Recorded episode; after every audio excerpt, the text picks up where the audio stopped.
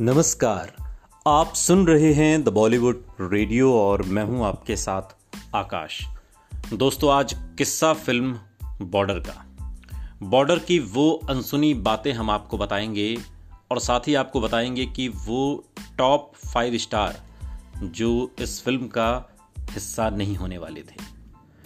Director JP Dutta द्वारा निर्देशित war drama film Border में सनी देओल, जैकी श्रॉफ सुनील शेट्टी, अक्षय खन्ना, पुनीत इस्सर, कुलभूषण खरमंदा, तब्बू, पूजा भट्ट और राखी जैसे कई बड़े सितारे नज़र आए थे।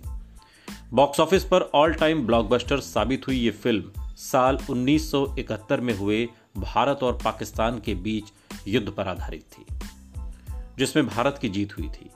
और इतना ही नहीं, ये उस साल की सबसे ज़्यादा कमाई करने वाली दूसरी फ़िल्म थी दस करोड़ रुपए में बनी इस फ़िल्म में बॉक्स ऑफ़िस पर रिकॉर्ड तोड़ कमाई की।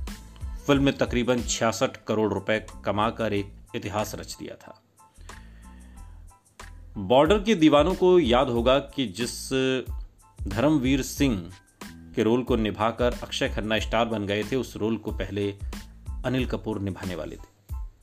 हालाँकि वो ये रोल कर नहीं पाए और मीडिया रिपोर्ट्स की माने तो इस रोल के लिए जेपी दत्ता ने सलमान खान आमिर खान, सैफ अली खान और अजय देवगन से भी बात की थी।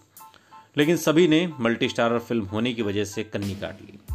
आखिर में ये रोल अक्षय खन्ना की झोली में आ गिरा और इसके बाद उन्होंने फिर कभी पीछे मुड़कर नहीं देखा।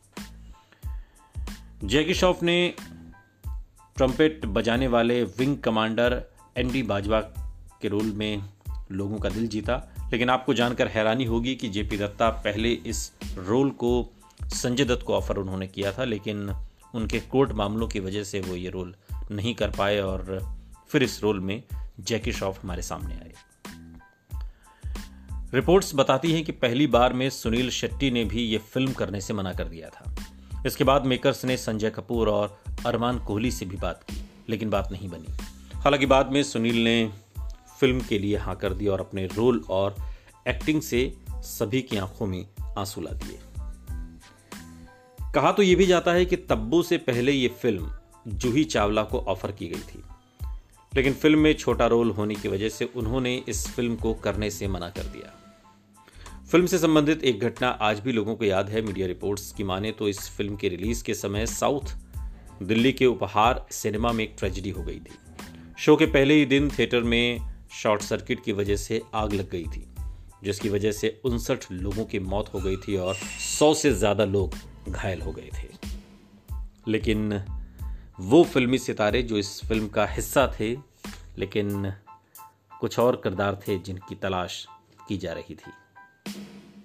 सुनते रहिए द बॉलीवुड रेडियो। सुनता है सारा इंडिया।